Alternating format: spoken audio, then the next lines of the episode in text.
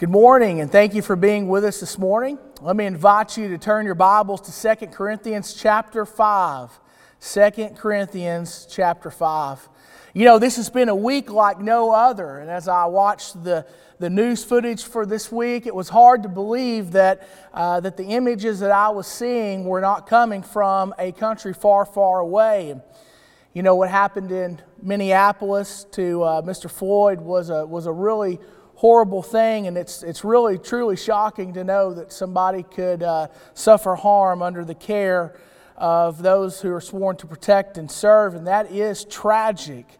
The whole thing and everything that has happened since then has been tragic. It's tragic that well-meaning people have went out to air their grievances as part of their constitutional right to protest and wanted to do that peacefully, yet uh, they were unable to do that in many occasions because they were infiltrated by others seeking to encourage chaos and incite violence. It's tragic that there's so much hate and anger that have been spread around, continues to be spread around on social media uh, in the last couple weeks. It's tragic that in cities all over our nation, businesses and stores that provide vital services to local communities have been looted and vandalized and destroyed and as many of you know, even a church set on fire by rioters.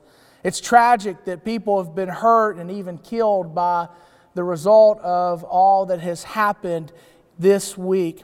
And the truth is is that none of it should ever have happened. And I pray that it stops soon and I pray that it never happens again. You know, in the wake of a nation that's so greatly divided, many are trying to understand what to do and how to respond to all that has happened. You know, so many want to, uh, to, to, make the events of the last week or two into political conversations, and I know, uh, as you know, that many times those conversations tend to go off the rails very quickly.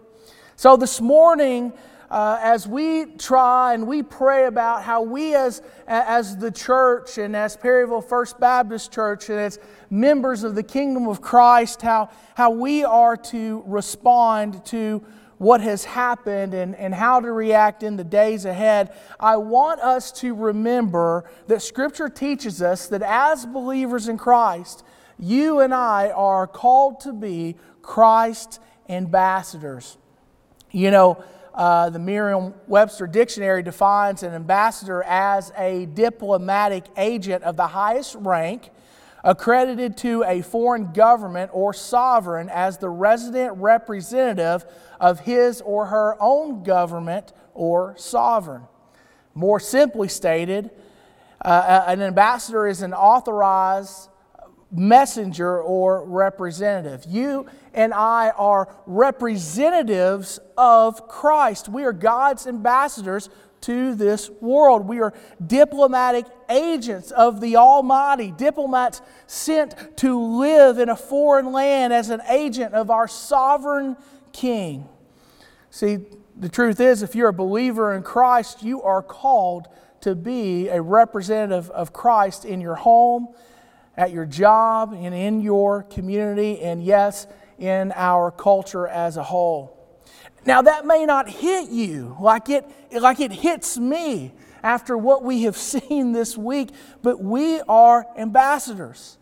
An ambassador is called to represent the interests and opinions and agenda of the one who appointed him or her to his or her post. And the last thing that, that a really good ambassador would want to do is to embarrass their ruling authority. And I believe that you and I are in this world right now for a reason. Young or old, married or single, male or female, people of every ethnicity, we are here on this planet for a reason, for such a time as this. And whatever our response to all of this will be, it needs to reflect the opinion, interests, and agenda of our sovereign Lord, who in his infinite perfection righteously governs over his creation. So I want to invite you to join me here in 2 Corinthians 5. We're going to start in verse 17 and read to verse 21. The Apostle Paul writes, here to the believers in Corinth Therefore, if anyone is in Christ, he is a new creation. Old things have passed away, and look, new things have come. Everything is from God, who reconciled us to himself through Christ and gave us the ministry of reconciliation. That is, in Christ, God was reconciling the world to himself, not counting their trespasses against them. And he has committed the message of reconciliation to us. Therefore, we are ambassadors for Christ, certain that God is appealing through us. We plead on Christ's behalf be reconciled to God. He made the one who did not know sin to be sin for us so that we might become the righteousness of God in him. Let's pray. Father, we thank you for a word from the Word this morning as we dive into Scripture, Holy Scripture, holy words from the very mouth of God. Father, help us as believers here today to understand what it means to be Christ ambassadors in these days. In Jesus' name we pray. Amen. So you and I are called to be Christ's ambassadors. So I want to share with you a few things uh, about an ambassador of Christ. First thing I want to share with you is that Christ's ambassadors are enlisted when they are born again. You become an ambassador of Christ when you are born again. And Paul says, therefore, if anyone is in Christ, verse 17, if anyone is in Christ, he is a new creation. Old things have passed away, and the new things have come. That, that reminds us that anyone who has been reconciled to God has been reconciled to God through the blood of Jesus Christ, and he or she has been made new. Now, he's going to explain what this means, and we'll get to that here in a minute about therefore we are ambassadors, okay? But where does the therefore come from? It is, it is preceded by this statement that those who have been reconciled in Christ are new creations. So, whether you realize it or not, if you have been reconciled by the blood of Jesus, you are his ambassador today. You are his representative in this dark world. When a person is saved, genuinely saved, and I'm not, I'm not, I'm not talking about when a person says certain words. Now, your salvation experience may, uh, may include and typically does include a, a prayer and some type of prayer that we call the sinner's prayer, some variation of that. It very well may have included that, but if you have not truly believed and truly put your faith in Christ, then you have not been changed. But for those who have truly come to Christ, that have genuinely been saved by the blood of Christ. Scripture says that you are a new creation, and that person is reborn, born again. And from that moment forward, God begins to change you from the inside out. God changes your heart, and, and, and, as, he, as He changes that heart and as He molds you into His likeness, those things begin to become evident in your everyday life. That change will be evidenced by the way that the life of a believer is lived. You know, in recent years, home improvement shows have become very popular on television and on the internet. And of course, I'm sure most of you have heard of HGTV, and that's a very popular home improvement network that produces many shows for, uh, uh, for uh, folks to watch about flipping houses and making home improvements. And a lot of shows have been popular over the years. I know one of my favorites was Fixer Upper with Chip and JoJo, and uh, others like the Property Brothers, and, and all of these other shows that are on there. But, but about a year and a half ago, HGTV uh, decided to start a new project. About a year and a half ago, they found a three bedroom house out in California. It's almost 2,500 square feet, and uh, it was for sale uh, for the asking price of about $1.4 million.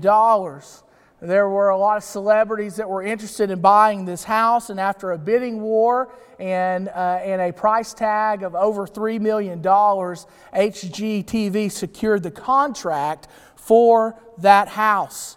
You see, it was worth that to them because they had this idea for a new show where they would bring in uh, some of their most famous designers and craft workers and redesign the inside of the home. They wanted to do this because the house is part of television history. Many of you probably already know that the house that we are talking about is known uh, throughout the world of television as the Brady Bunch house. The problem, though, was uh, if you looked at the Brady Bunch house from the outside, it looked uh, very similar to the way that it looked in the 1970s when the show was on television. You can tell that is the Brady Bunch house. But the problem was that the inside of the house did not look anything like it did on television. When you watched the show on television, you saw the outside of the house, and that was really just a facade. And the inside of the house with the big staircase in the, in the living room and the, in the den and the kitchen and all of that stuff, that was all in a studio. So the inside of the house on the show, really, that really wasn't the same house. And, so, so these ama- amazing designers and craftsmen were going to, uh, uh, were going to work to completely recreate this house on the inside to look like it did on the television show. It was a really interesting concept because, you know, on a lot of those shows, they want to make these houses look modern and chic and all of these things. And they wanted this house to look over 50 years old because they wanted it to be recreated, to be, a, to be uh, reflective of or a, an image of the way that it was in the show. They wanted an exact replica. They wanted the shag carpet. They wanted the avocado colored appliances and the orange formica countertops and the wallpaper and the dining room table and the chairs.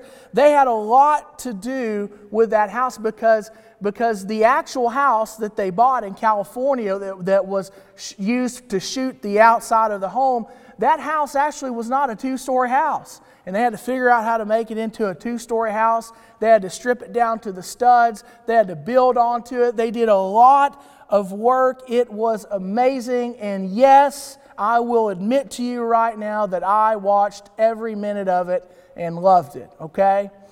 But here's, here's the deal there are a lot of people out there today who identify themselves as Christians. And on, a, on the census this year, when it came to religious affiliation, they checked the box Christian. Uh, they, I haven't seen the census, but some of them may have checked the box Baptist, you know. Some of them, if they could have identified their church, would have, would have said, I go to Perryville First Baptist Church. Uh, and so there are a lot of people out there that would identify themselves as a believer in Christ. And on the outside, if someone asks them, Do you believe in Jesus? they'd say, Oh, sure I do. Of course. Yeah, I believe in God. Yeah, Jesus died on the cross for sins. Yep, yep, believe that. And so they know the right answers many times, but yet, for some people, maybe not for all of them, but for some people, even though they know the right answers, and even on the outside everything looks good, on the inside, the inside doesn't reflect that which is being uh, portrayed on the outside, just like that Brady Bunch house. And it is so confusing to a skeptical and unbelieving world uh, that believers in Christ, people who say they believe in Jesus, do not feel burdened um, of uh, wanting their everyday life to reflect the faith that they say that they have. It's confusing to an outside world when we say we believe in Jesus, but yet it doesn't show up in our lives.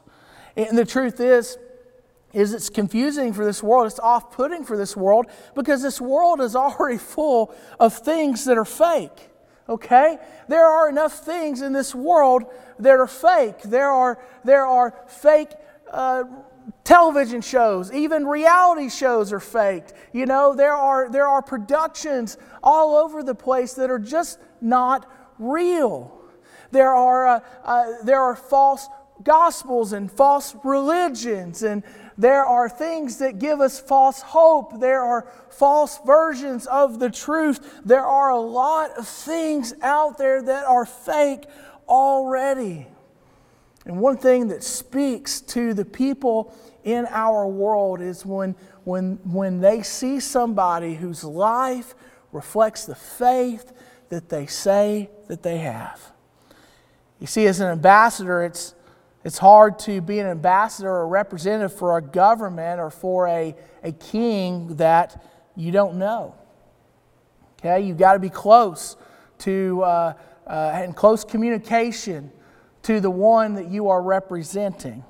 At the same time, you're not going to be taken seriously as an ambassador if you go into, uh, into a, a, a, a, diplomatic situation as an ambassador and you claim to represent the best interest of your country or your government or your king, and then you're exposed conspiring with the enemy. Listen, folks, believers in Christ, we are ambassadors of Christ in this world. If you know Jesus Christ as your Savior, whether you realize it or not, whether you care or not, you are His representative in this world. And before we go any further, I want you to ask yourself, I want to ask you, maybe have you just think about this in your heart. Have you been reconciled unto God? Have you come to faith in Jesus Christ? Have you been changed? I'm not asking you, are you perfect? None of us will ever be perfect, but is God changing you? Has He changed you? I love what it says in verse 17. Therefore, if anyone is in Christ, anyone, anyone. Anyone is anyone. That, that could be that that's that's you, that's me, that's that's the your next door neighbor, that's the person down the street, that's the person on the other side of the world. If anyone, regardless of age, regardless of ethnicity, regardless of gender, regardless of wherever you came from and whatever your background is, if anyone is in Christ, he or she is a new creation. You see, that anyone could be you. if you've not come to faith in Christ, you can cry out to Him today. Confess and repent of your sins and trust in Him. And if, if you need to talk to somebody, I want to encourage you to go to our, uh, go to our website, find our response tab, click on it and, and let me know. And as soon as we get notification, that's not going to go to the whole church, it just goes to me. And so uh, let me know if you need to talk, if you've made a decision for Christ, if you have questions. I'd love to, uh, to have a conversation with you. You can cry out to God and confess Him today. But if you're a genuine believer in Christ already, then you already are an ambassador, whether you realize it or not. See, you see, the, the, the ambassadors of Christ, you see, they are, uh, uh, they are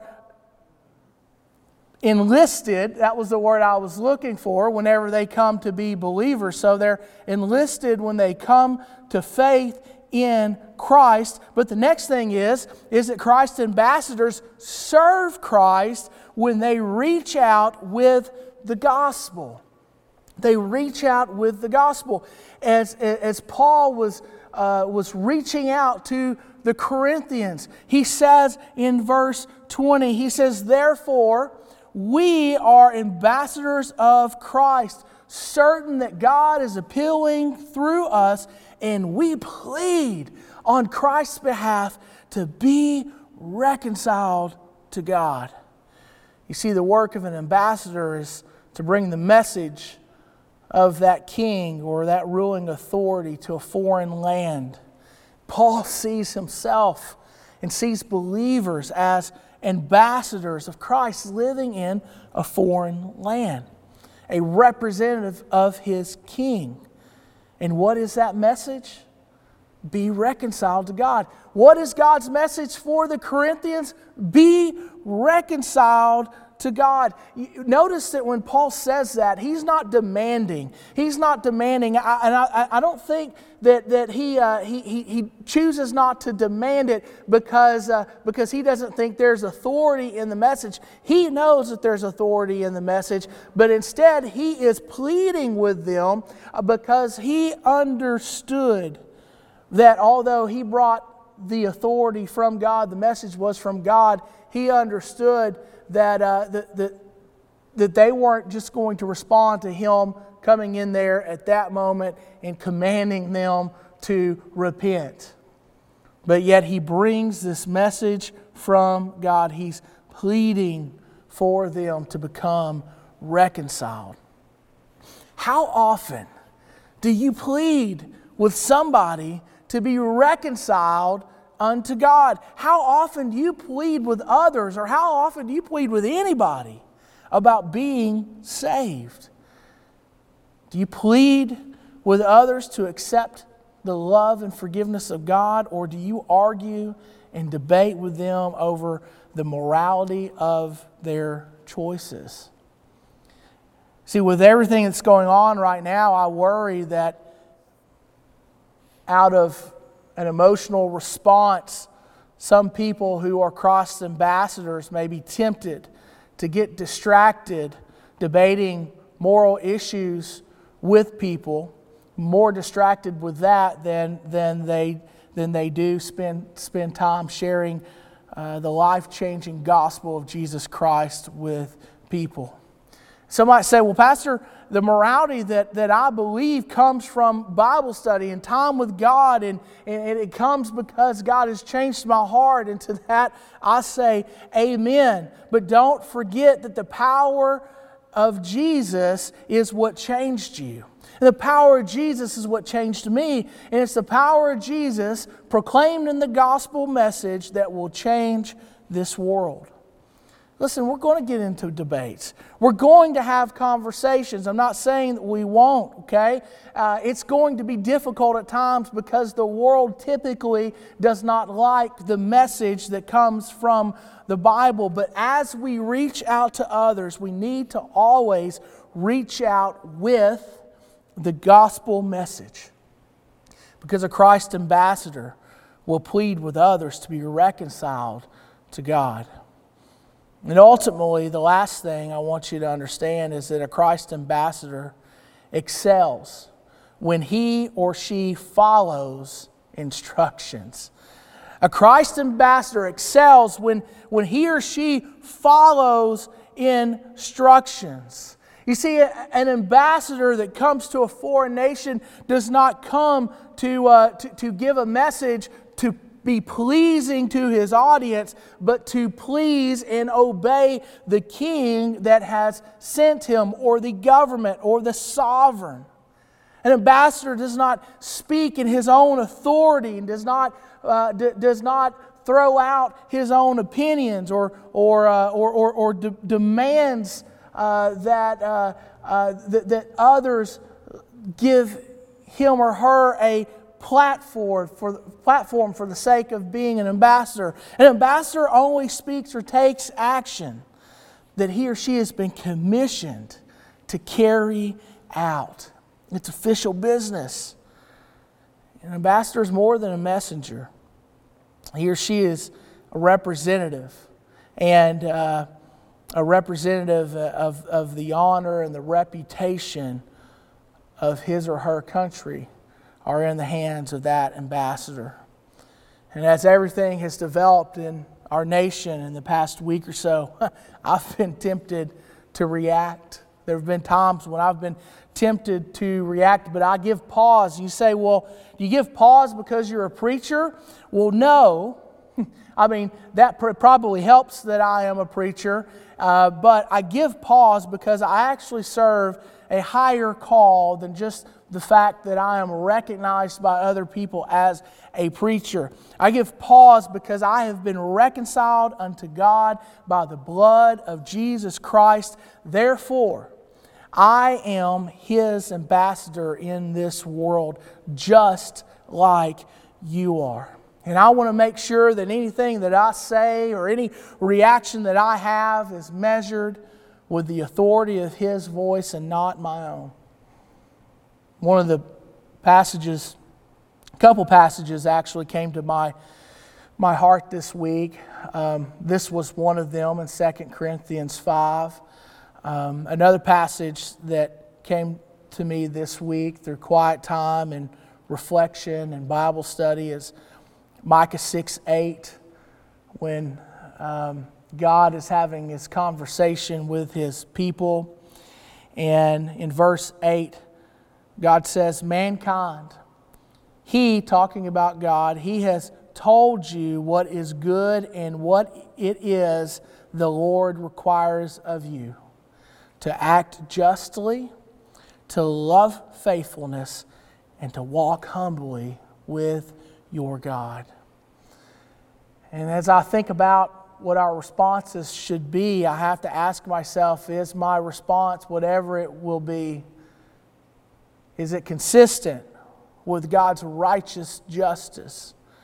Is it consistent with God's love? Because, because in that passage in Micah 6 8, where it says that what God requires of you is to act justly and to love faithfulness, that word, that's that, that's that uh, Hebrew Old Testament word. It's, it's translated in the Holman as faithfulness, but it is a word that describes the love of God. And so I have to ask myself is my response, whatever it is, and is my life consistent with God's love? And is my response and is my life, is it humble? Is it consistent with the humility of Christ who died on the cross for our sins? I also thought about 1 Peter 5, verses 8 and 9, where we're told, we are warned as believers. It says, Be sober minded and be alert. Your adversary, the devil, is prowling around like a roaring lion looking for anyone he can devour. Resist him, firm in faith, knowing that the same kind of sufferings are being experienced by your fellow believers throughout the world. And so, one of the questions that I would ask myself in, in, in, with my response and even in my everyday life is it sober minded? Whatever I say, whatever I do, am I making a sober minded decision? And will it present the devil with an opportunity to strike? That's why we're told to be sober minded, be serious, be alert. Don't be consumed with all these intoxicating things. And it's not just talking about physical intoxicants like, like drugs or alcohol. That's part of it. That can affect the way we think. But also, it's talking about the intoxication that comes when we are so filled with emotion, anger, distrust, hurt, whatever that might be. Is my response sober minded and does it give the devil an opportunity to strike? Because if it's not sober minded, you're opening the door to a lot of um, a lot of dangerous things. This week, I opened a book written by Dr. Tony Evans. Pastor Tony is a well respected and well known evangelical pastor who happens to be a person of darker skin color. And he wrote this, and this is pretty long, and I'll, I'll read this for you, but this just really spoke to me this week. He says in 1954, there was a landmark Supreme Court decision. It was Brown versus the Topeka Board of Education, which ended segregation in public education.